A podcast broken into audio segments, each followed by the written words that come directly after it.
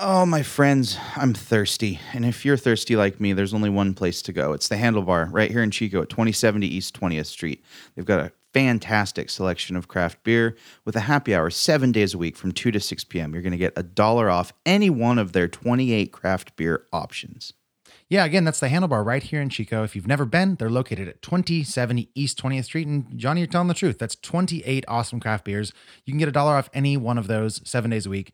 2 to 6 p.m. It's a great deal. Go check them out. They have awesome food, a patio that is currently under reconstruction. It's looking awesome. I was there the other day. Again, that's the Handlebar right here in Chico. Go on, have a beer.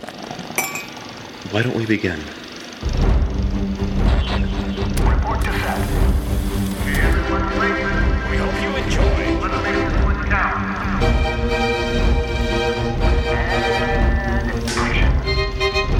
This is Fresh Hop Cinema. Hey, and welcome to Fresh Hop Cinema. This is a podcast about craft beer and film, and I'm Max Minardi.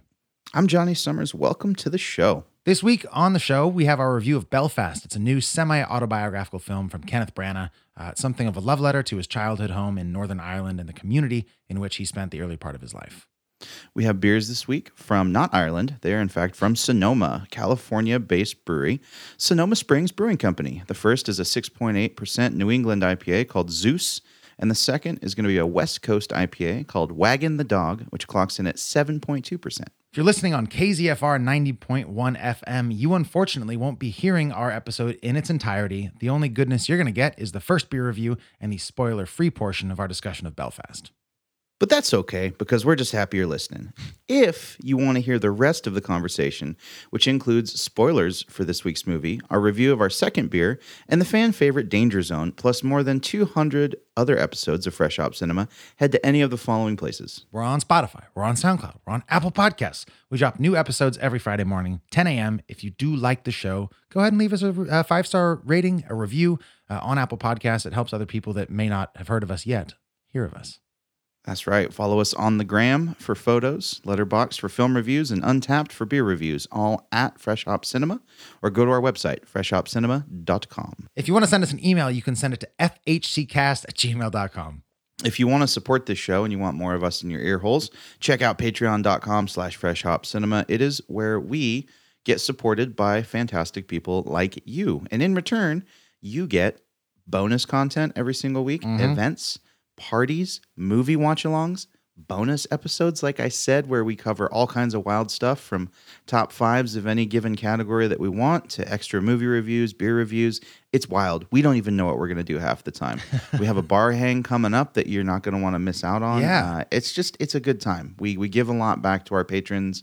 Uh, we're a pretty tight knit little beer, beer and podcast family. So if that sounds like something that you're into and you want to support local artisans such as myself and Young Maxwell, check it out. Patreon.com slash fresh hop cinema. Housekeeping done, sir. Let's get into beer. You've picked out beers this week. Can you please tell me before we get into them where you picked up our beers for the show? Yes, I don't remember. That's a great start. Love it. Yeah. Um, let me think. Let me think. Let me think.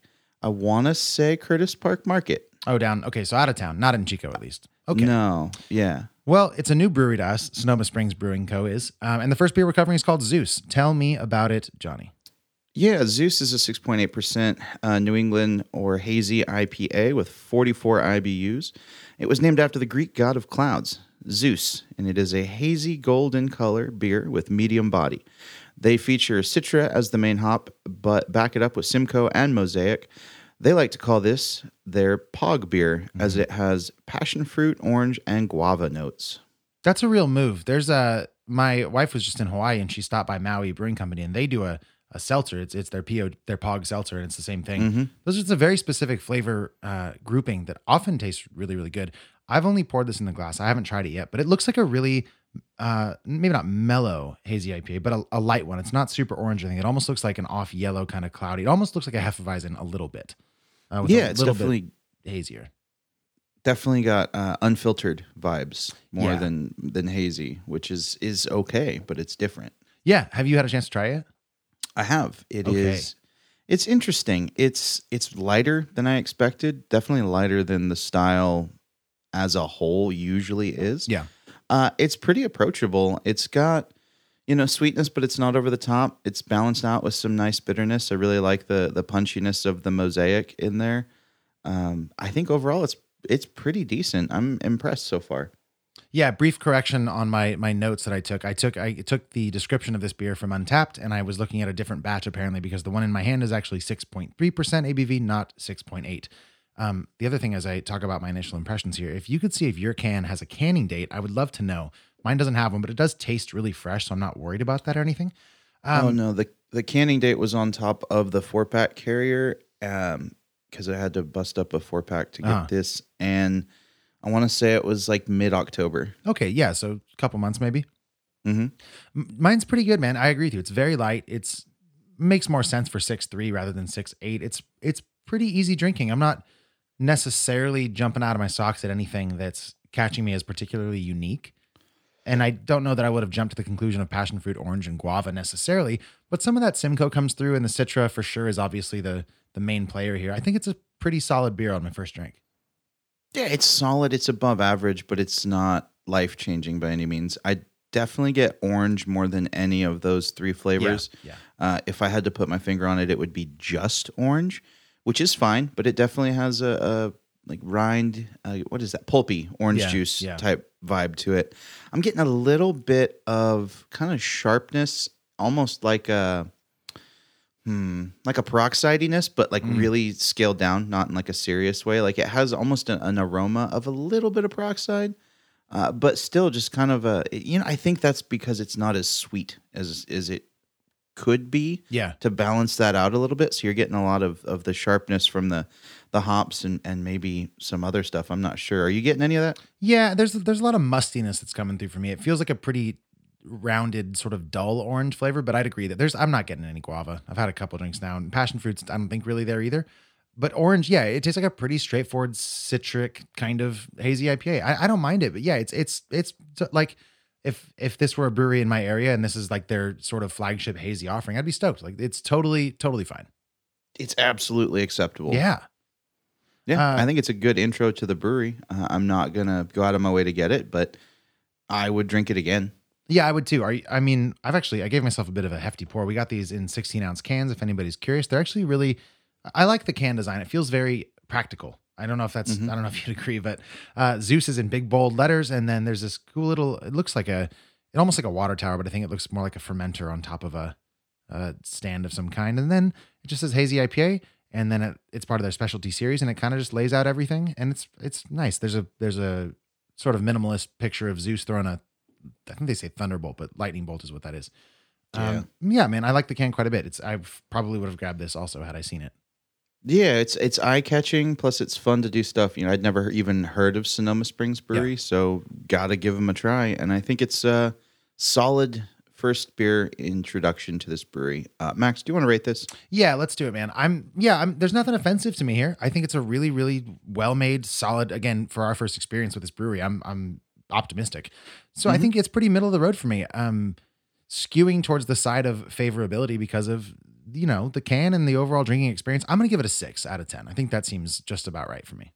Yeah, that's right around where I was thinking, like six three. Sounds great. uh, just be six three, six five, somewhere in there, just because it is, it's above average, and for me, it's it's above average for hazies because it doesn't rely on that sweetness. It's got a decently bitter backbone, so it's well balanced, and it's it's definitely a solid beer. So yeah, not bad. Six three.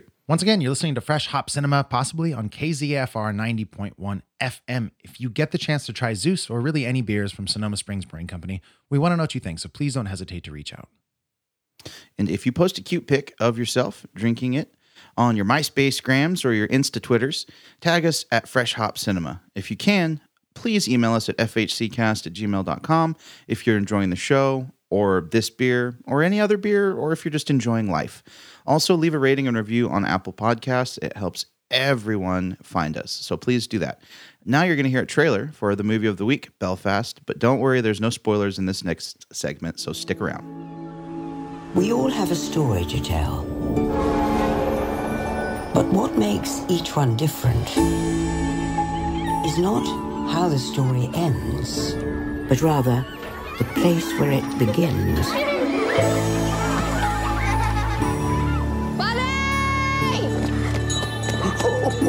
Holy God. Mama says if we went across the water, they wouldn't understand the way we talk. If they can't understand you, then they're not listening. You know who you are, don't you? Your buddy from Belfast, where everybody knows you. Hey, buddy! Your mom's calling you yes! We're looking to cleanse the community a wee bit. You wouldn't want to be the odd man out in the street. Touch my family and I'll kill you. Are we gonna have to leave Belfast? We'll fight this together. This is it. This is what? This is war.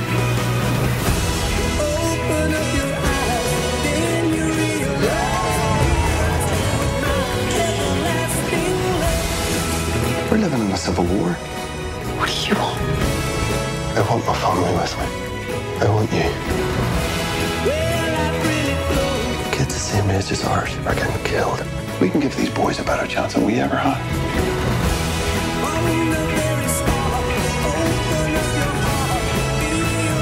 I know nothing else but Belfast. Go now. Don't look back.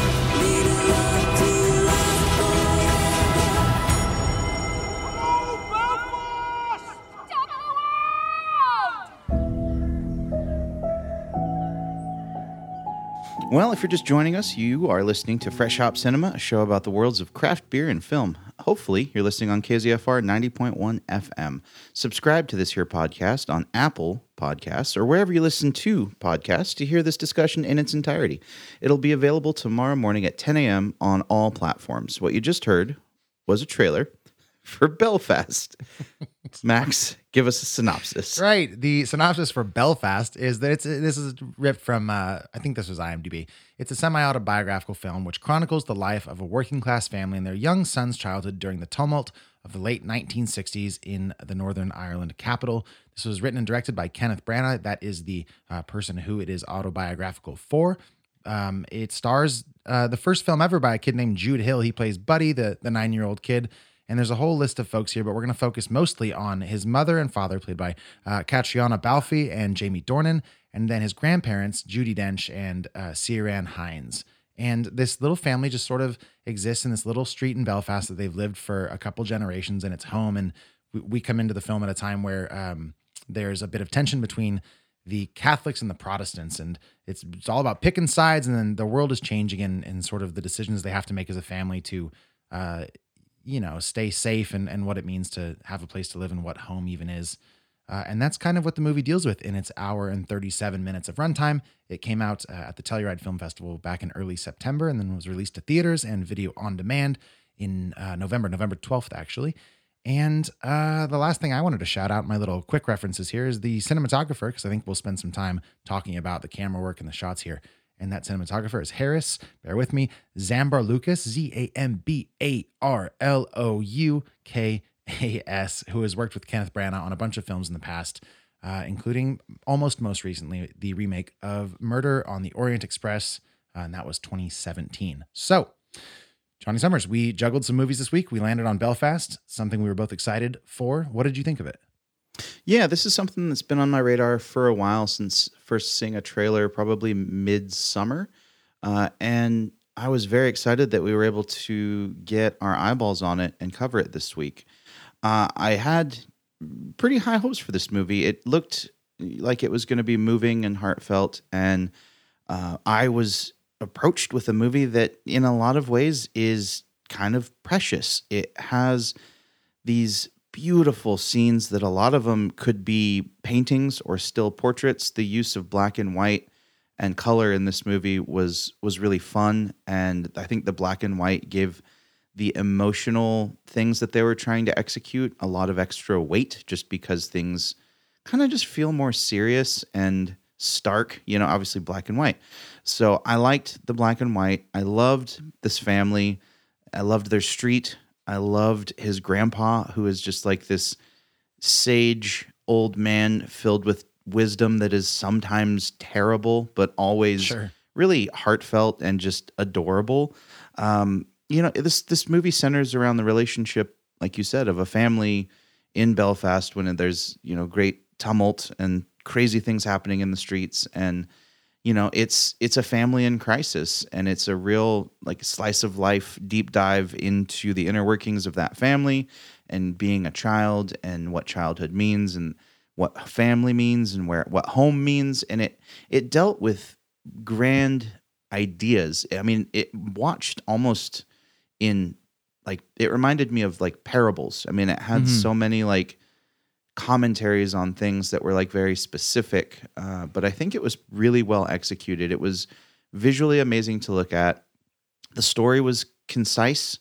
It was pretty consolidated. I think. I mean, for a movie this short, it it felt like this could have been longer, but I kind of liked the package that they tied it up in. Uh, it's refreshing to see something that takes you to emotional depth that doesn't take two and a half hours to do it.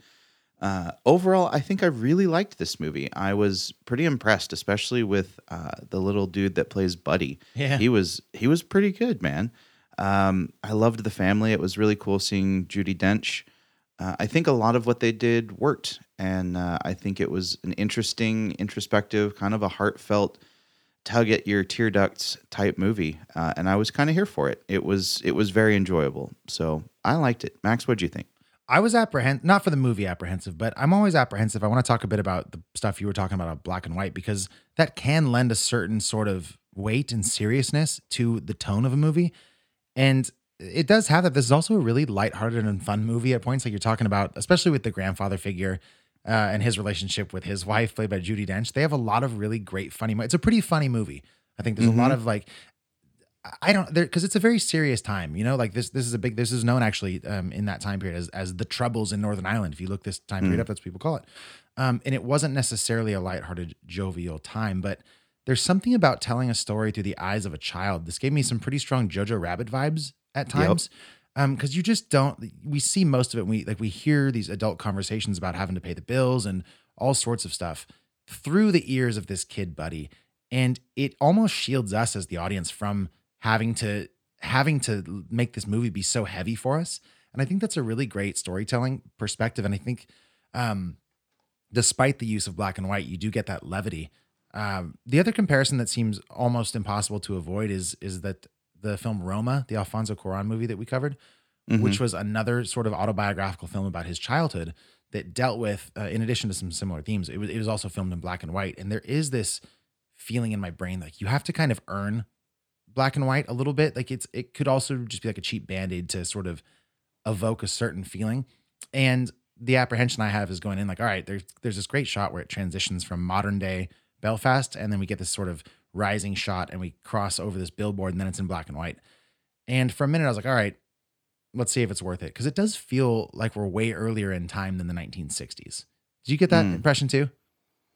Mm, not so much. No. Maybe it's just my American perspective. Like I associate the 60s with certain movements in America. So like being in a different culture was like, oh, it could be any time. And I guess you see like clothes and cars and stuff, but still there's like this sort of old fashioned vibe about this family. And it was really nice, man. I think Jude Hill is awesome as Buddy as well.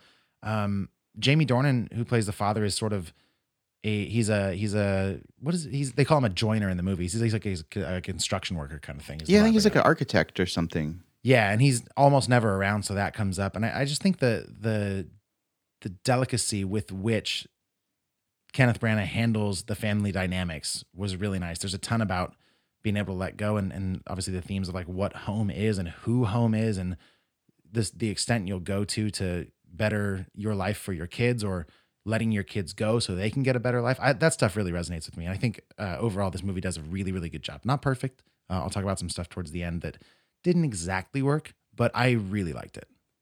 Yeah, I think I did too, man. Uh, and just for posterity, a joiner is a woodworking profession, Oh, okay, that makes total sense. right? Yeah. Um, yeah. So we rented this on on Vudu, and uh, with our podcast thing, which means we our podcast account, which means that you and I can't watch this simultaneously. Uh, Mhm. But you watched it last night, I believe, right? Is that last Yep. night? Yeah. And then I watched it, and I texted you a little bit later, and I think I said something like, "There's some very serious Citizen Kane shot vibes in some of this." Mhm. Like there's some great use of deep focus shots and some really interesting camera angles, though. M- like most of the movie, I, I'd say like 60%, if not 70 of these shots, half of the screen is obstructed by like a wall or a car or something, and all of the action is focused in like the last third, and it makes for it. It really pulls your attention. It's I I thought it was going to get annoying, but it really didn't. It just kind of kind of drew me in. Yeah, I agree. I liked it. That tricks that they did. It was very visually appealing. It definitely grabbed the eye. Yeah, speaking of eyes, there's I don't know what they did, but the care, especially in the close-ups, the eyes of these actors just popped. Yeah, some cool lighting. I think they might have used like ring lighting or something because their their eyes were tremendous in this movie. Yeah, but- Absolutely. but, it wasn't like you could see the like you know when you see ring lighting, you can kind of see those reflections in the eyes, like the circle, the bright circle. That Mhm. wasn't here. They just seemed to pop, and I don't know if that was just editing that they sort of enhanced that, but it it great. It was just like a huge window into the brains of these people. It was awesome. Yes, absolutely. Um, yeah, man, I'm, I'm gonna talk quite a bit about about camera work. I think when we when we get into it, but uh, it's I liked it a lot. Yeah, me too. You know Um, that that said, and- there's a there's a, a song break towards the end, like a singing number, like a full singing number. And this feels strange to say coming off of Tick Tick Boom last week, but that really didn't work for me. Oh, when the lady was singing?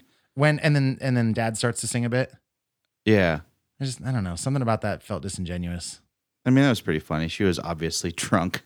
Yeah, sure, sure. Yeah. And then the husband said, What'd you do with all that money? Yeah, yeah, What money? Yeah. Money your mom gave you for singing lessons. yeah. That was great. Oh no no no! Oh, you're thinking of the part where she's sitting on the bench. Yeah. No, actually, that was very funny. No, there's well, we'll talk about him on the danger zone. I don't want to Okay. give away too much away now. Totally. Um, what else you got on this right now? Uh, I think standout performance for me had to be is, is it Siren? Siren Hines? Yeah, well, that's probably wrong, but yes, Like I know like Kieran is a pretty traditional Irish I know, name, that's but what I was that's just usually with a K. yeah, we'll go with whatever you Um, think.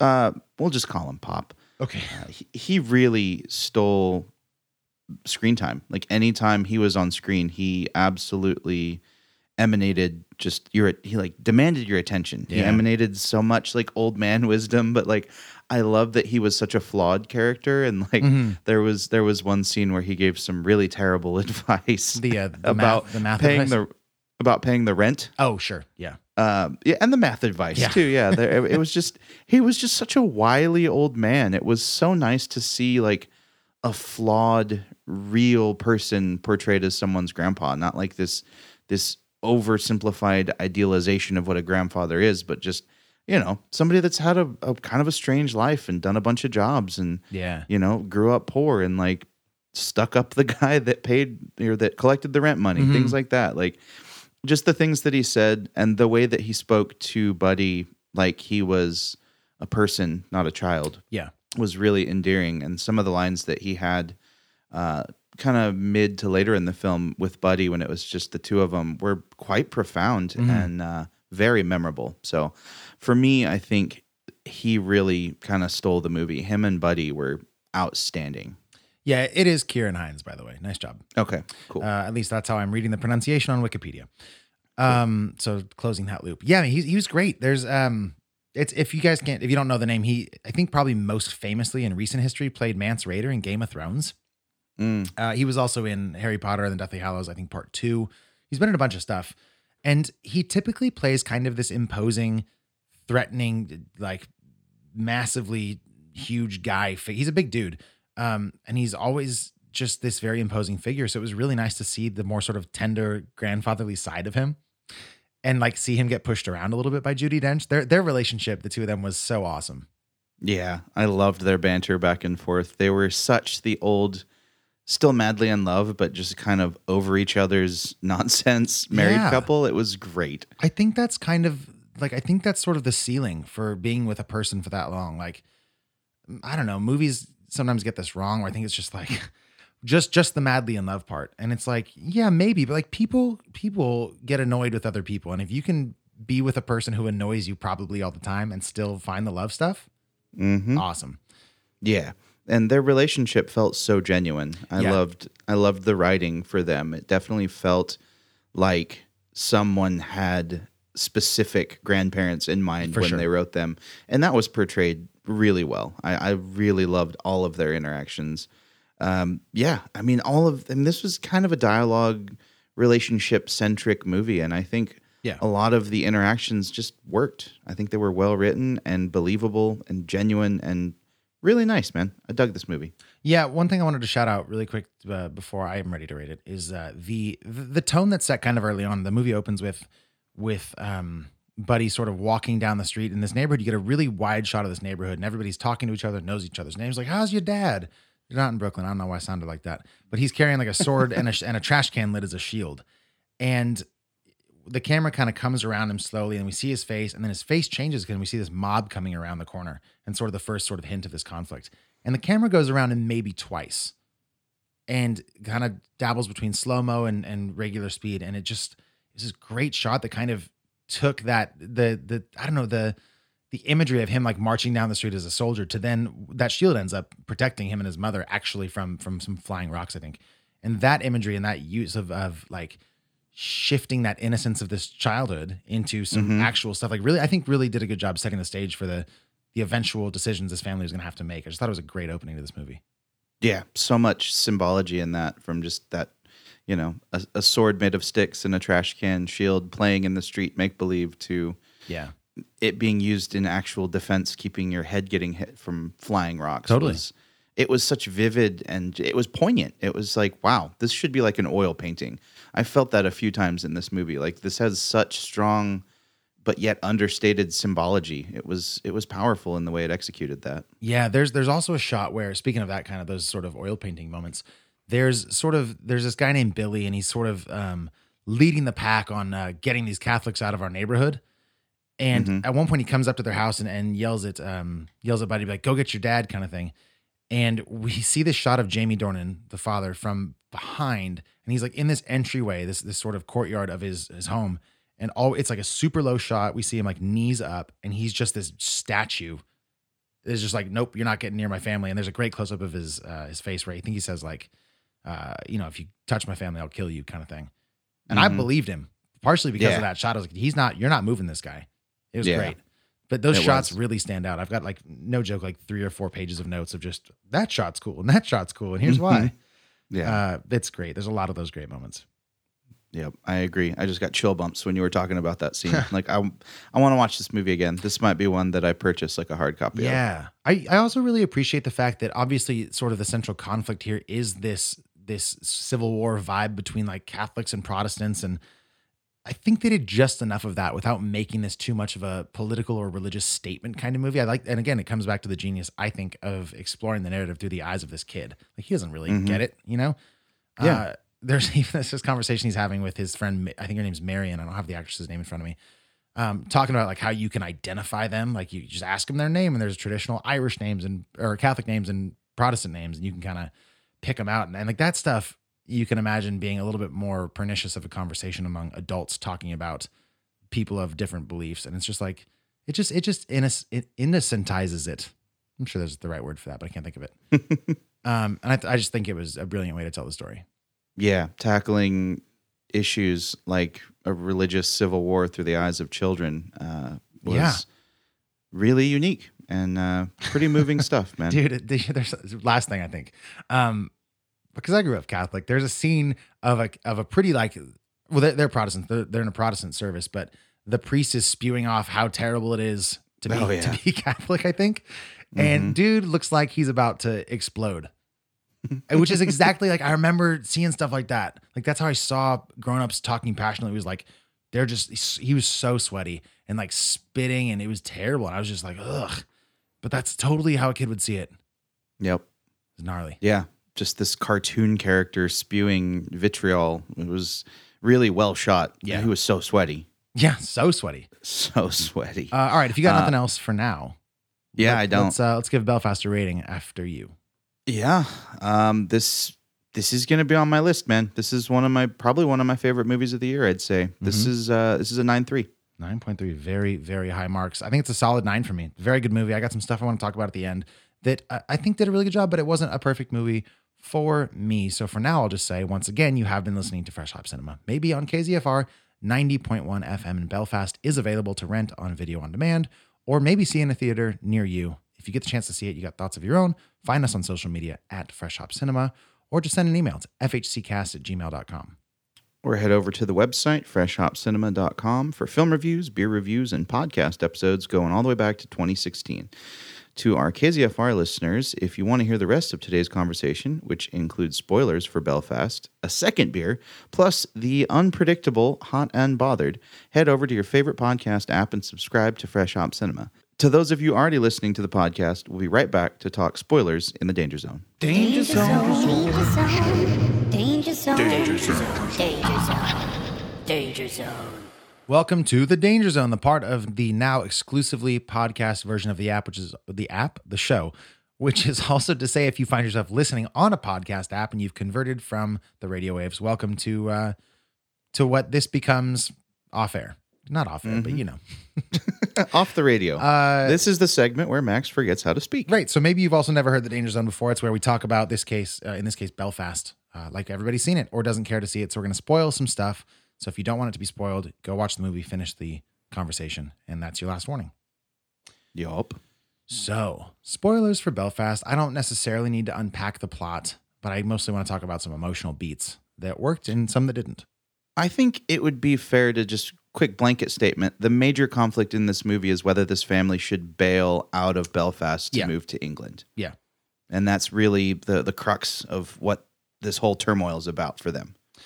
I really like like because that's of course the real turmoil and like the but real's kind of in quotes because for Buddy, the thing is Mhm. like I don't want to leave my friends and the love of Mhm. my life, who is Right? of course a girl he's spoken to twice, and is not. But but at that age, it's like no, that's that's everything, you know. Yep. Um, but yes, of course, that is the thing. Dad's working in England, and his uh, employer has basically offered him a long term job, like a two year thing, and they could basically live for free. And you know, but it's a better situation. It's less dangerous. There's no chance of people rioting in their neighborhood, neighborhood sort of thing. Yeah, you get out of debt a little bit quicker. You get a house to live in for free. It seems like a really great deal. Um, and I get it. I don't think there's much of a conversation to be had there in terms of what the right decision is for that family. Uh, I, I think in my brain they were always probably going to have to move. The, Yeah. The the the linchpins of those decisions are like, do the grandparents come with? Does the family make it? Like, is the dad going to be decisive enough before his family falls apart because of his absence? That kind Mhm. of stuff. I, I was like, okay, well, like, where's this family going to be at by the time they make that decision? Yeah, exactly. And it, it's kind of the the road from A to B that makes it so interesting. For sure. Yeah. And it's safe to say that along the way, some stuff did happen that might uh, not have happened had they made this decision sooner. Although, I guess in the situation of grandpa passing away from uh, what seemed to be uh, a lung condition from working in mines, I don't know that Mhm. moving to England would have solved that problem. Yeah. Um, so I guess, I guess maybe I don't have a point there, but still. Yeah, I mean, it would have been, you know, there would have been less danger. I think the Yeah. it kind of calmed down after the initial sort of uprising and clash, and then, you know, there was talk of staying, and then you know the real impetus to them moving was when they basically got caught in the middle of a riot and things just got way out of hand. Man, but even in that really intense moment of that riot, there's a great scene because because at this point, Buddy is like trying to go home, but he's got his slightly older friend who's a girl named Marion. I think I gotta look up that girl's name. Um, like, no, no, you're not coming home. Like, we're we're looting this store. Come on. And I don't know how I caught this earlier, but there was an ad on the TV, I think, that we just kind of hear, and it's about this laundry detergent, or what, do Mm. they, what do they call it in the movie? Washing Uh, detergent?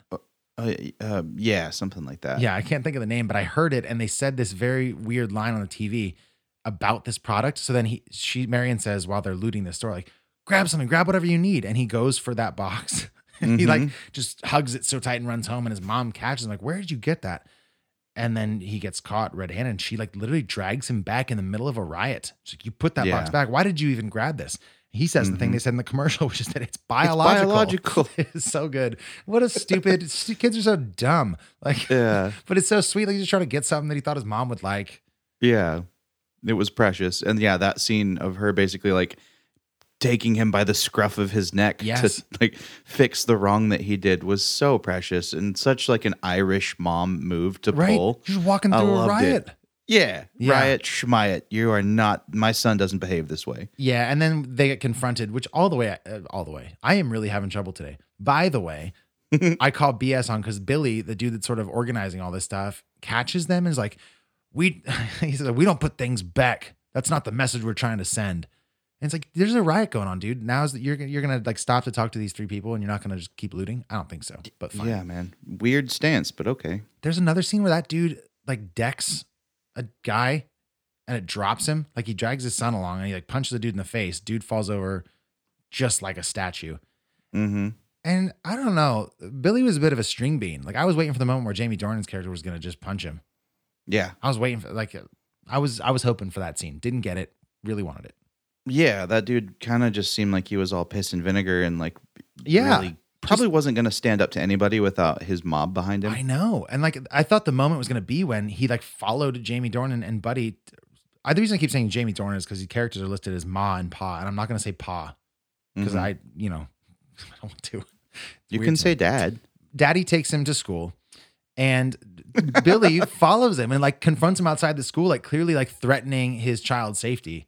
Mhm. And he kind of just walks away. You've always been just an up up jumped gangster or something. It's like I would have. You get Mhm. away from my kid, dude. Yeah. Um. So that was Yeah. But there were definitely times that I wanted Bill, uh, Buddy's dad to really just be Yeah. way more aggressive, but like I don't know, he was playing it as smart as he could at the time. Yeah, that's true. Um, the the song stuff that I was talking about, by the way, is the very end. It turns into like this whole dance party. Like there's a full singing number, and I right now I can't think of the name of the song, but like every Uh, song, in this Eternal was- Love, yes, everlasting love, Everlasting Love, yeah, and, that was at uh, Grandpa's funeral. Yes. I think that's right. Yeah. Yeah. And I re- like I really like the message. I, I like the idea that funerals don't have to be these somber occasions all the time. Mhm. Um, but I don't know, something about it felt just really not true to the tone of the rest of it. And and and I love a good I love a good song break, you know? Sure. But I think it has to be in keeping with the rest of the movie. And for some reason, um, and I'm open to to hearing a different interpretation or, or being wrong, but it just it I don't know. I didn't see it working. It didn't it definitely didn't work for me. No, I kind of tuned out. But I mean, I get the Makes message sense. that they were going for was like, you know, uh, maybe losing someone kind of brought the family together. Sure.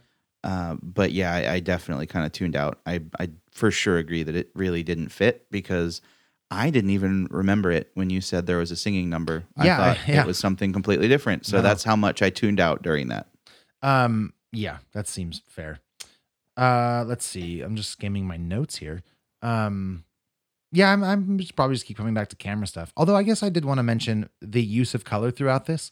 It does yeah, happen. there was nice little splashes. It happens when we are watching the people watch things on the screen.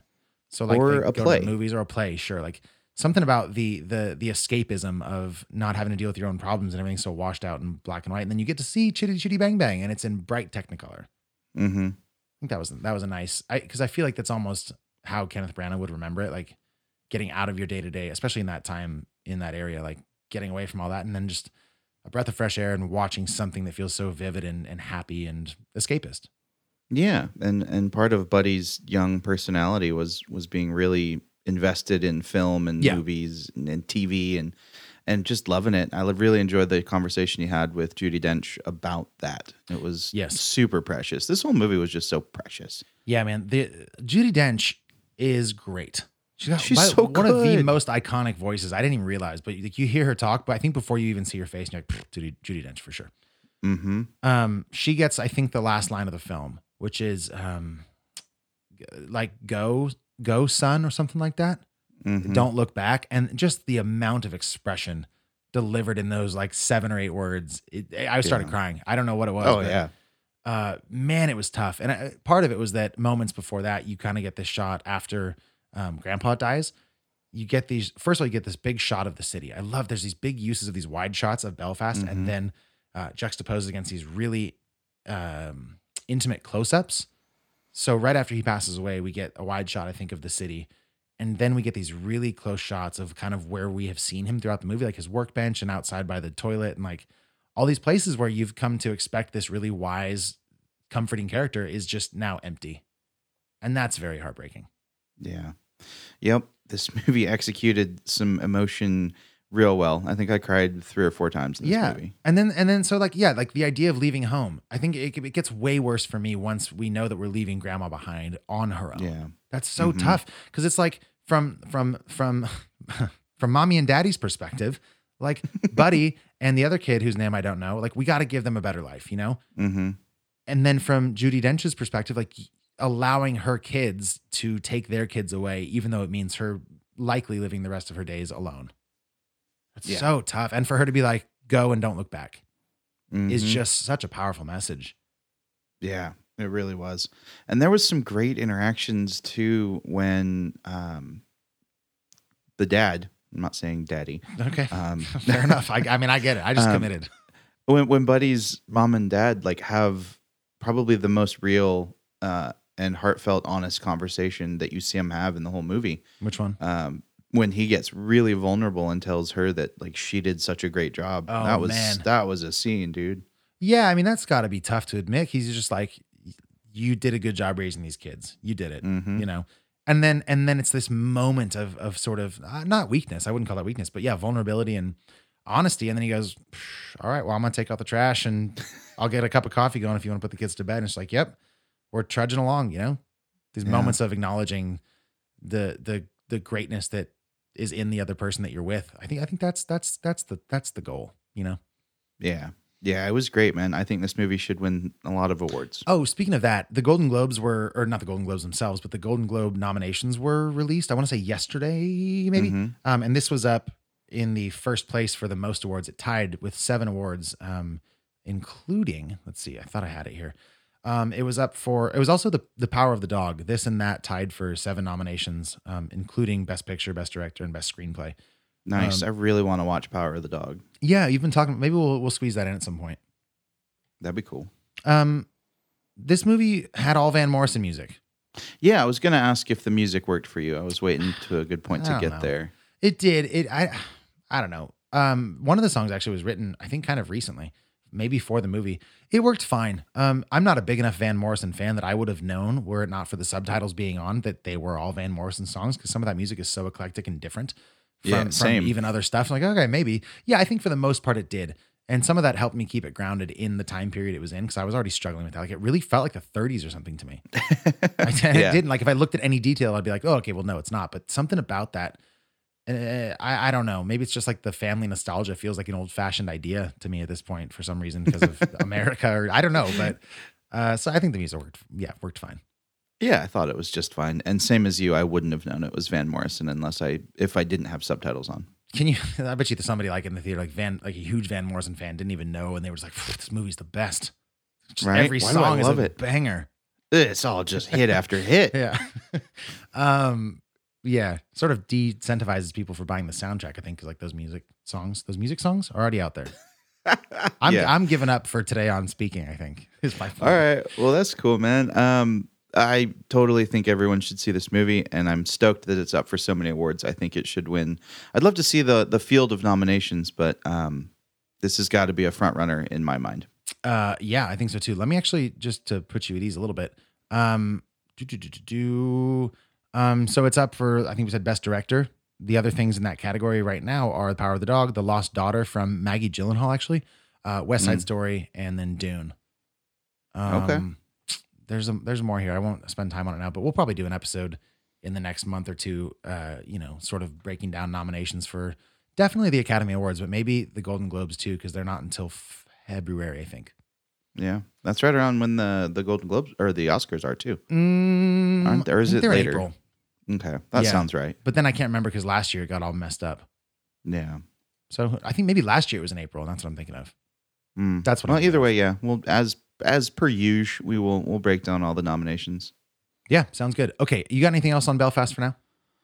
I want to watch it again, and I Yeah. think that's some pretty damn high praise. 'cause Yeah, I I- don't like to watch movies Yeah. again usually. Uh, as a reminder, it's on. Uh, it's rentable on VOD. You can probably rent it anywhere that you can rent movies.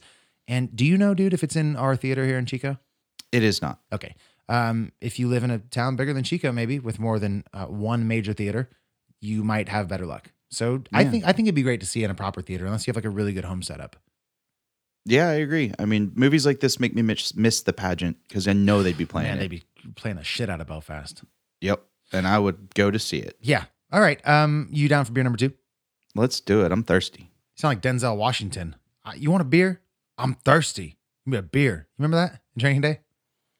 Yeah, Yeah. That movie's Vaguely. so intense, man. You don't remember? That's like, oh man, that's like one of the most quotable Denzel. You want a beer? You thirsty? I want a beer. And then they're like driving. It's on his. It's obviously on his first day. Um, like makes and that's when he gives him the uh the laced joint. Oh yeah. Because he's like getting him super fucked up at like eight thirty in the morning. Yeah, smoking like PCP. Yeah, it's wild. Uh, but that's not the point. The point is we are going to drink another beer, and you please, if you would, tell me what it is. Yeah. Before we go any further, we should definitely add that soundbite into our theme song. you want a beer?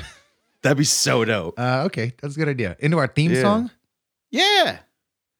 All right. I When- mean, I when's the don't- last time anything sounded so cool that we should add it to our theme song? I, I don't know. I made the theme song five years ago, drunkenly one Yeah. night. So you know, then I guess. Yeah, we should. Uh, okay, I'll make a note of it while you tell me what this beer is.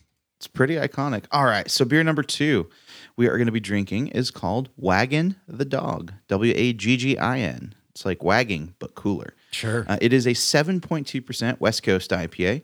Waggin the Dog is a refreshing West Coast style IPA brewed with white wheat, flaked oats, golden promise, and Rahr pale malt.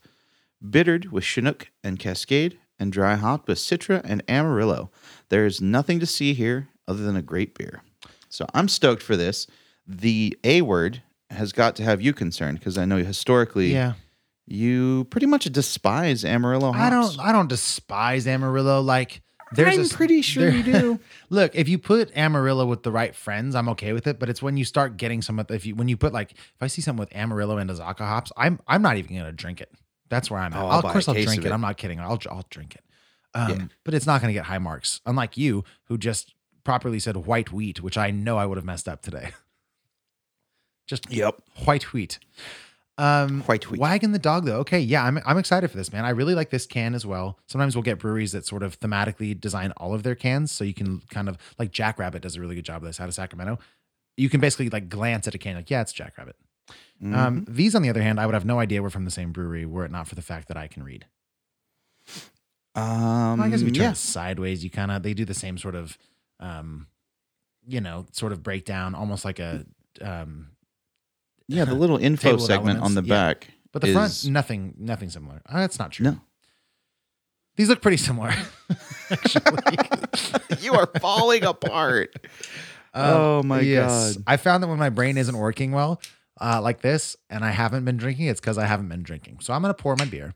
There you go. Uh, and why don't you tell me? I assume you've already uh, had some. I have, but I want to make an assumption that this this beer is actually an homage to the 1997 film Wag the Dog. uh, which was a Barry Levinson film. Uh, it was a political satire, kind of a dark comedy with uh, Dustin Hoffman, Robert De Niro. You ever Do you seen just that? know this out- on your out of the top of your head? Yeah, it's a Oh. classic. All right. You knew the year and the director. Yeah, it's weird. I'm That so is smart. that is weird. Yeah, man, come on. Why you got to throw me under the bus, dude? I'm professional. No, I'm just impressed. Yeah, Not I- surprised, just impressed. I'm a quick Googler. Okay. Um, but I did. I was familiar with the movie. I Okay. didn't remember what year it came out, but I I put it together once I was reading it. I was like, "This. I bet this is, especially with the um, the color scheme. It's a very uh, political kind of looking. sure. It's you know Sure. Basically three stripes. Kind of looks like the French flag with the blue, the white, and the red. I yeah, I think this is a pretty decent case you're making. I will Yeah. I will yes, I will I will put my dog in that race. oh, I see what you did there. Maybe if we'll reach out, we'll reach out to Sonoma Springs and we'll see uh, if we can get a confirmation on that because I think that's a pretty safe bet. Looking at the Yeah. movie poster. Mm-hmm. So I have tried wagging the dog several times now in between talking, and man, this is quite nice.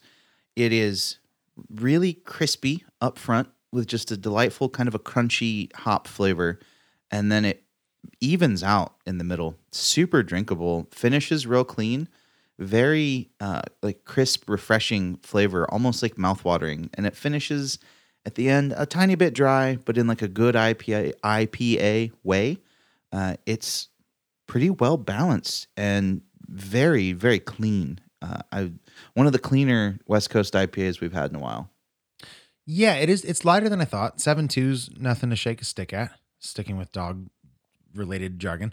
Um, it's it's it's good, man. There's like some peppery notes that I'm getting, um, and I'm not sure which hop that is, or or if it's a hop at all. But that's making me get a weirdly sort of hot sensation that I'm not sure Mm. if I love. I don't mind it so far. It's not, yeah, it's not nearly as aggressive as I thought it was going to be, which is, I, I think, a nice surprise. Yeah, I mean it's it's not thick in a good way. Like I want to say that it's watery, but it's not. But it's got that Yeah. refreshing quality of like easy drinking, crisp, smooth, light, uh, very, very easy to drink. I like it. I I just had another drink for one. I like it okay. I agree that it's light. It's almost got a sort of a quenching vibe to it, but not quite because of that peppery sort of spiciness on the back end. Um, I'm kind of middle of the road so far. I think I think I'm gonna start leaning one way if I have another drink. So I'm gonna I'm gonna do that. But is there anything jumping out to you as like, nope, this is a miss in this beer? Absolutely not. I don't think this is a miss at all. I think it's really well made uh, and stylistically very pleasing. I I like this beer quite a bit. I see the pepperiness a little bit. Uh, I think that's might be the Amarillo coming through with those Maybe. like earthy. I don't know because there's some hops that kind of have like a bell peppery note to them sometimes too. Uh huh. Um, I don't know offhand what all these hops by themselves should taste like, which I should know, but I don't. Sure. But um I don't know. It could be something in there. I don't I know what the malt bill. I mean, the, the Mhm. white wheat, the flaked oats, golden promise, and pale malt shouldn't add any of that. Yeah, but you So never know. Probably maybe one of the bittering hops mixed with the earthiness uh, of the Amarillo used in the dry hop. Yeah, I'm gonna I'm gonna throw the spicy towards Amarillo. I, I'm I'd be willing to bet pretty good that that's where that's coming from. Um, I'm just not sure if there's enough brightness to counteract the the the the, the spice that I'm getting. I want a little bit more. Like I need more like fruit or or something bright, like a citrus brightness would be good. It's just it's kind of leaning one way pretty heavy into that sort of spicy, um, not quite crackery also, but like I don't know. It, it's one of those situations where it drinks light mouthfeel wise, but the, but the flavor is not that way for me. I mean, that's fair. It's an aggressive flavor. But it, I, is it though? Because like for the most part, it's not. It's right at the end that it's like, oh, okay. There's something's catching me off guard there. Because because right away when you first sip it, it's like this is super light. Body matches flavor. Everything's checking out, and then it's right towards the end, like just as I swallow it, it's like okay, something's something's sticking behind in a very hot way. Yeah, it's it's that earthy, like mustiness that I think you don't like. Yeah, yeah, yeah. This isn't my favorite. I don't like it. Um, I don't think. Do we have the IBUs on the notes? Did you say that from the notes, or did you say it from the can? Because it is on the can. Uh, it is not in the notes, so tell me what they are. Fifty-eight, which that's about right. That sounds about right to me. It's not terribly bitter, Okay. but uh, it's you know, yeah, it's okay, man. I'm not, I'm not um confident enough to say that it's a bad beer or anything, but it's definitely not my speed. I think yeah, personal taste. Uh, this one's probably not for you. Do you want to rate it? Yeah, I like it. I think it's it's for me. That's for sure. Uh-huh. This feels like a solid seven five. Seven point five for you. For me, me four. It's a four. Wow. Yeah, it's you know, it's it's below middle of the road for me, barely. I wouldn't drink it again. I'll, I'll maybe have what's in my glass, but I probably won't finish the 16 ounce can that we have. Hmm. That's surprising. I like this one a lot more than the first one, but Yeah. that's not surprising stylistically with our preferences. Not at all. Yeah. Well, Well, so what's what's your overall on Sonoma Springs? Do we like it? Thumbs yeah, up. I would thumbs try down? some more stuff for sure. I, I don't know that I would travel to to Sacramento to get it or, or Curtis Parks and Sac. I always forget. Yeah. Yeah. Um, but if it showed up in a bottle shop here in Chico, I'd, I'd probably grab another beer. Uh, on the right day, I might even grab Zeus again. Yeah, Zeus wasn't bad. Mhm. Uh, I definitely like it for its its balance and its lack of just suffocating sweetness. So You, yeah, you don't have a go to hazy beer, do you? That seems like a bit of an Mm. oxymoron. I mean, no. If I taken me this long to think of one, no. Sure. Unless I have like Julius around, that'd Which be great. you do not all the time. No. Yeah, I think I mean around here a safe bet's probably like Sierra Nevada hazy little thing, and that one's Mhm. way too sweet for me, and it's even weirdly too malty. Like if if we had these cans of Zeus around, I think I'd probably reach for Zeus before uh, hazy little thing. Yeah. I'm trying to think. There's, man, I mean, I really love the hazies that I've had from Original Pattern out of Oakland, but Mhm. they're not in Chico. Yeah. They're definitely outside, you know, more in Sac, but like I've purchased several of those hazies just to drink in my, you know, personal life. Sure. And that is saying something because I never do that. So Right. I would probably say something hazy from them would be my go to. Fair enough. Uh, all right. Well, wagging the dog. is 7.5 for you. It's a four for me. Again, yeah, Sonoma Springs is uh, not around currently in Chico as far as we know, but if you get a chance to try the beers, please do uh, reach out. It's always fun when Johnny votes a 7 5 and I vote a 4. Uh, I, I keep a subconscious mental tally of who agrees with me. So one day I can be like, people think I'm right. But uh, that day is is far in the future, I think, my friend. and gosh darn it, people like me. you want to move in hot and bothered? Let's do it.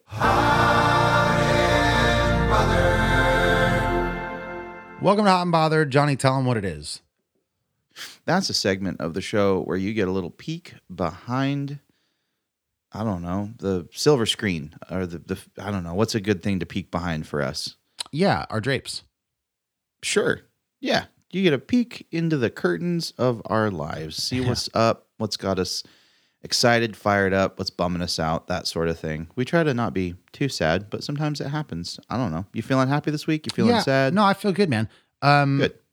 Partially because I met with my friend Chris Keene yesterday, um, who is, if you don't know him by name, in addition to many other things, the person who produced and engineered my last album years ago. Nice. And we were talking about the prospect of uh, another one. So Ooh. that's the plan that is now in motion. Uh, so uh, mid mid to late February is when we're technically going to start the whole thing. But we did find two days before the end of the month, which um, will be next week, that we're going to try to crank out one song. I'm going to release it as a single, um, which I hear is very trendy. So uh, that'll be that. That's what I'm doing, uh, prepping for this next week. Uh, it should be pretty fun. I'll have more information by the next time we record. That's exciting. I look forward to that. I've heard you play some of your originals. Uh, are you going to be maybe busting out some more originals in your sets going forward for the next month or so? Maybe just for the sake of practicing them so I can be ready or studio ready, you know? Yeah, I know that that Nickelback cover that you played the other night is going on the record, and That's- that's, going to be a banger, son. That's the one that we're doing next week. Yes, Uh, but I, can't don't know what to call it because I clearly can't call it photograph, as uh, you're hinting at. Um, so I'm, That's. I need another title. Uh, I might, I don't know. I'm workshopping some stuff right now. That's all right. Well, I'm good at naming things. If you need help, I'm available. Does calling it like a photograph help? It's a bit of a mouthful. I think I'm not. I'm not Fall Out Boy. You know, Yeah, right. You don't want like a three sentence long. like a Yeah. photograph or how I broke my heart under the cornerstone of your bed. Yeah, Sixteen I like candles. that. You should just go full emo with it and do that. That'd be hilarious. Yeah, yeah. I love it. Yeah. Nice. Well, that's exciting, man. I look forward to that. I Yep. love your original music. I Thanks, look forward man. to hearing some new stuff. That's me for the week. What about you? Uh, let's see. I have had a lot going on, just busy stuff in my personal life, and then um, this weekend was chill. We just like kind of took a weekend off and watched some UFC fights, and uh, me and Shalina went out and kind of tied one on at the corner bar and Mhm. on Friday night. What's the and that What's was the corner bar? Uh, Park Avenue Pub. Oh, We've yeah. been going back down there after much uh, ado. Sure. I'm sorry. Real quickly, I went to the bar. I never go there. Yeah. I went there randomly. And do you know that video on the internet where the girl goes, she's like an older, not older, she's like a middle aged lady, and she goes, two shots of vodka. You know that gal? And it's like Mm-mm. six ounces of vodka. She goes, No. add two shots. You've never seen this? Oh, it's No. She's like, she's got like a YouTube cooking show or drink show or something. I don't, I don't really know the context. I'm kind of making that up. okay. But she's making a drink, and this part of the recipe calls for two shots of vodka. And she takes her bottle of vodka, upends it, goes two shots of vodka, pour, pour. Oh, I pour, have seen sets that. it down. Yep. Uh, I was at the Park Ave pub, and I ordered, um, I ordered a whiskey ginger. Uh, and I thought the bartender was like silently trying to pay homage to that internet video because like she filled up a pint glass and with ice and then poured whiskey and i swear to god it it was 75% of the way full and Yes. she topped it with ginger beer Yep. i was like it's a good thing i haven't been drinking because like i have to drive home and like if this is what you're pouring when when you what do you get when you go there Uh, usually it depends. Like if we're eating, I might have a beer, but I like cocktails. Usually when we go to bars, I try and order things that I can't Yeah, yeah, make at yeah, home. I've got a pretty decent home bar. Um, so I drink like Moscow mules there quite a bit just because I don't keep ginger beer on hand, things like that. Uh, do you find them I- to be particularly strong heavy? They're Okay, heavy handed okay. there, and I'm a fan. yeah sure Uh, yeah, but uh, yeah, I usually do that, or you know, if I'm feeling lazy or just want something to sip on, I'll grab a vodka soda, and it, yeah, they they don't kid around. I get you know, yeah, yeah. a little bit of club soda for color. Yeah. Okay. What? What is club soda not clear? Yeah, it's the joke. Like, Oh, okay. we always I always used to order uh, whiskey cokes at Duffy's. You know, Mhm. splash of coke for color. Sure. What's that? What's the stuff? What, oh, ginger ale is kind of brown. A little bit, yeah. Yeah. Okay. Um. Yeah. Do you find that that as you've gotten older, the beer in bulk doesn't quite sit so well? Yeah, I'm good for like one beer, and usually like I don't drink IPAs en masse anymore. If I'm drinking more than one beer, Yeah. it's gonna be like It's a lager or a Rock or pilsner Yeah. or a Busch Light. Right. Uh. Yeah. When did you switch? Like, you're like a Busch Light boy now. Like you use. I feel like Rolling Rock used to be your vibe. Yeah, I was always a Busch Light boy, Mm. but nobody had it. But the homies at Sierra Market brought it in for me. Well, that's kind of cool. Yeah. Like I know the owner and he's like, if you say you'll buy it, I'll bring it in. I'm like, dude, you see how often I'm in here buying beer. Like, you think I'm joking? Like, I don't kid, son. And so yeah, he brought it in and um it's like a really good seller now. He's like, Yeah, I sell out every order we get, and it's not just you. So Right. I'm like, Yeah. You're like, baby." yeah, I've been sending in people. It is just me.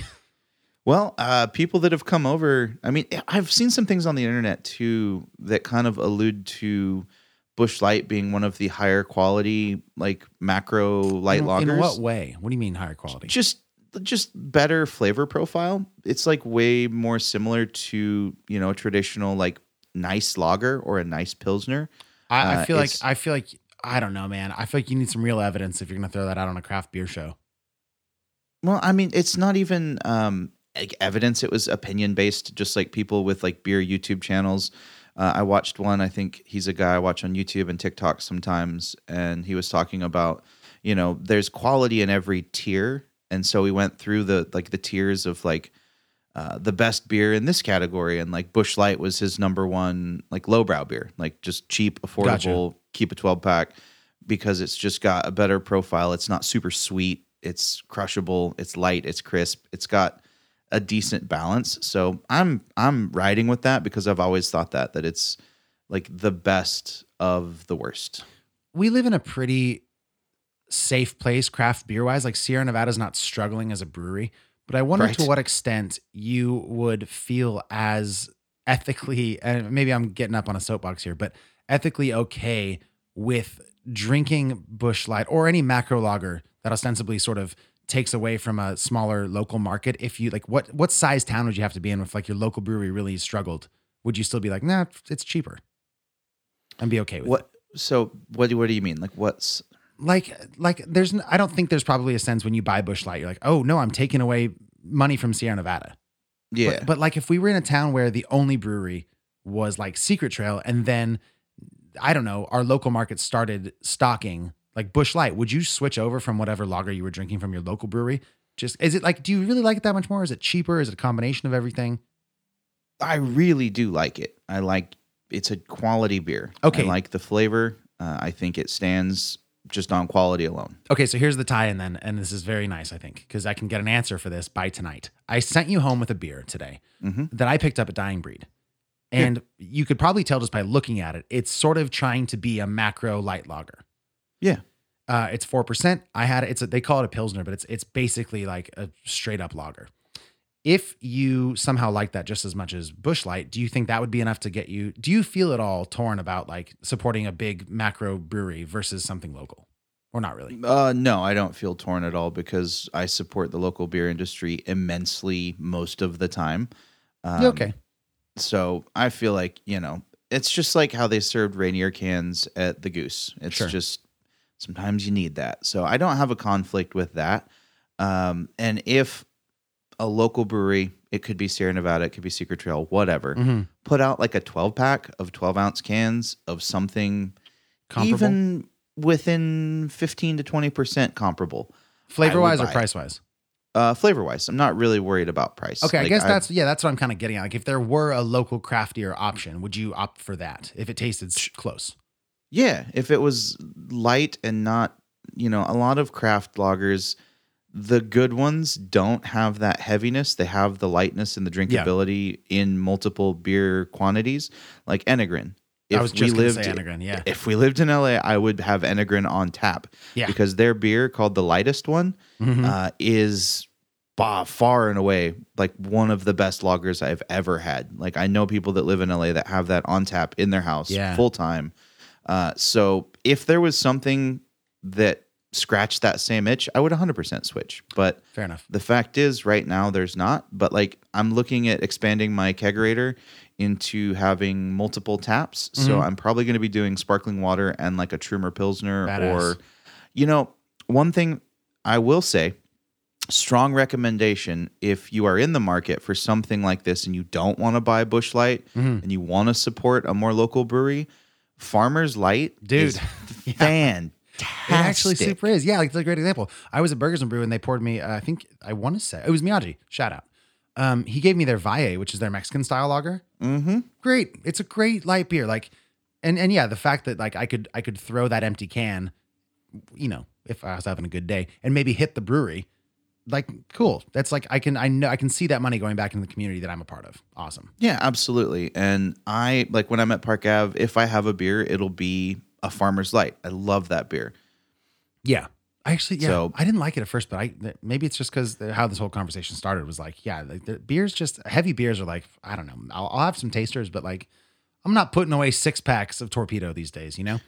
Yeah, well, I think you're experiencing something that a lot of people in the beer industry experience because, my friend, you like me are in the beer industry. This is Yeah. basically a part-time job for you. Is it IBS? Uh, if if you live, yeah, it is definitely that. Um, if you exist in this world long enough, you eventually kind of stop drinking beer all the time. Yeah. Uh, most of the brewers that I know drink vodka sodas like full time. Like you won't catch them with the beer in their hand Yeah. outside of work. and like promo So- events. Yeah, exactly. And even then, not so much. Yeah, I, I don't know. Uh, uh, I, I, ah, man, vodka sodas, gin and tonics, pfft, so good. Yeah, totally. Like you want something that's a little bit lighter and less filling. And you know, it's funny for a beer podcast. We are sure going bad on beer right now. I know, and I was gonna say, and this also feels a bit sacrilegious unless you're uh, open-minded, which I suppose we both are. Like seltzers are where it's at, dude. Yeah, I like this beautiful seltzers middle quite a bit. ground of of both Um, beer and cocktails. Yeah, and like lately, I've been really enjoying one glass of beer at Burgers and Brew or somewhere like that on my way home from work. Yeah. Um, just because I'm kind of getting back into the beer market again professionally with my Mhm. work. Yeah, yeah. So it's important for me to have like a finger on the pulse. So it's, you know, I love trying the new stuff. Um, but between that random beer here and there and this podcast, like for the last five years, pretty much every fancy fucking beer that I want to try that I would seek out, we just do on the show. Yeah. Like, Yeah. I don't need to spend all day like hunting for beers to drink like without telling people about it. That seems like a waste. Like save it for the show. Like seriously though, there's not much craft beer that I seek out anymore that we don't do on the show. So I feel like this show is the perfect outlet for my craft beer enthusiasm. Yeah. And like the rest of the time kind of just feels like I'm off the clock. Like I don't need to worry about like Yeah. critically thinking about this beer. I'm just gonna drink what I feel like drinking. And most of the time it's like a vodka soda or a white linen or a Busch Light. And then we do fancy beer on here. And sometimes you catch me outside drinking craft beer at Burgers and Brew. Yeah. Most of the time, who knows? Man, I want to hear the flip side of this conversation with like movie critics. Like, yeah, man, ever since I became a critic and I just do, I just watch TV shows. You'll never see me watching a movie. Like I'm just Man, rewatching. I just don't have a taste for it. just just rewatching Seinfeld yeah, all The day. All day long. Oh yeah, absolutely. Um, So Yeah. that's that's my hot and bothered. I think I don't know where we got off on that, but oh, yeah, I do. uh, it was Park Ave Pub, heavy cocktails, Yeah. beer. That was the idea. Exactly. Also, last thing before we go, Sure. Uh, I'm actually gonna go after this and have dinner with friend of the show, uh, Brian McAllister, and Mm-hmm. friend of me and the show, Jared Kay. Uh, he is Who's Jared another, Kay? Yeah, another beer rep. He's a friend from That's a not long time ago. That's not friend of the show. no, he's he's a friend of mine. So, Okay. and he gave us he actually gave us beers for the show, so he's a friend of the show. When Last night. these are from him? No, uh, we're doing them next week or the week after. Ah, Jared K, friend of the show. What a great love, Jared. Good guy. Yeah, he hooked us up with some fancy belching beaver.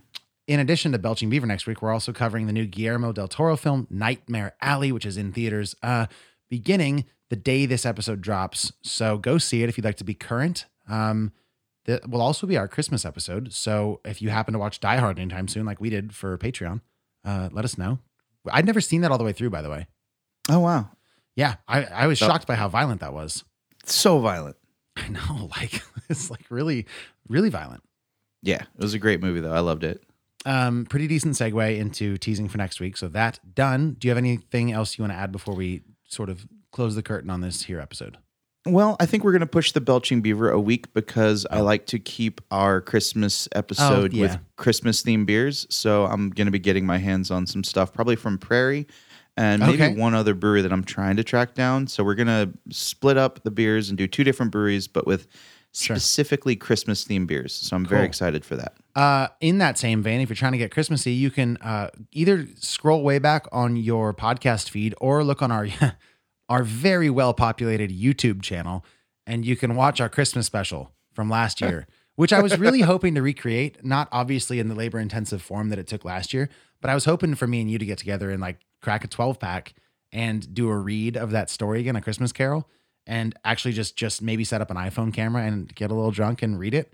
Um, but scheduling is looking like that might be pretty tough. So just go and revisit that one from last year. It was uh, it was a lot of fun. I think. Yep, it was. It was a, a drunken good time. Yeah, and we did a te- we did actually we did a couple terrible beers. Uh, one that I brought back from Norway called like Chud Mm-hmm. Christmas. Oh, I can't remember what that acronym stood for. And there was like the crocodile tears. I think that was Prairie actually. Yeah, that was Prairie. And you didn't like that one. It was like a kettle No. sour maybe or something. Yeah, it was like a kettle sour with like Christmas spices and cranberry. I think. Yeah, it was gross. That beer was not good. Yeah. Uh, What was it? Was something something underground dweller? yeah, yeah, you're right. It was uh Chris. Uh, shoot, it was a cool can.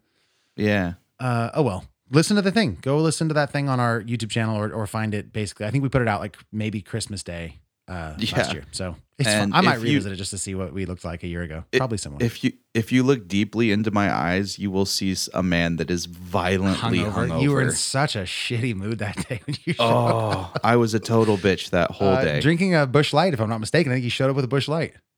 Lots oh, you did because I think it's in it's in a couple of shots because you kept reaching for it and you just like set it down at your feet. And then Brian was there. Uh, Brian Massa, do you know Brian Massa? I know him. Cool. He was there filming it, and uh, he was just had his hands full, and he had his buddy Kang, and they you just like kept putting your Busch Light in the shot, and I was like, all right, I guess that's just going to be part of it. Continuity be damned.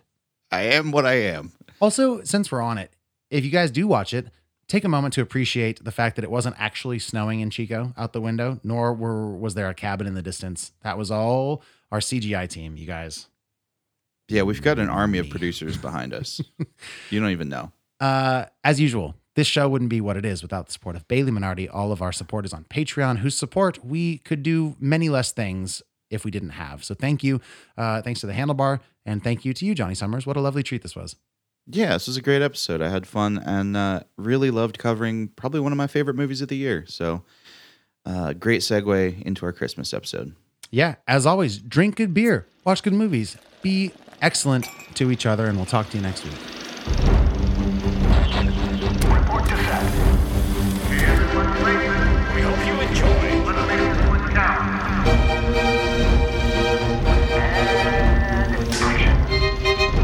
This is Fresh Hop Cinema.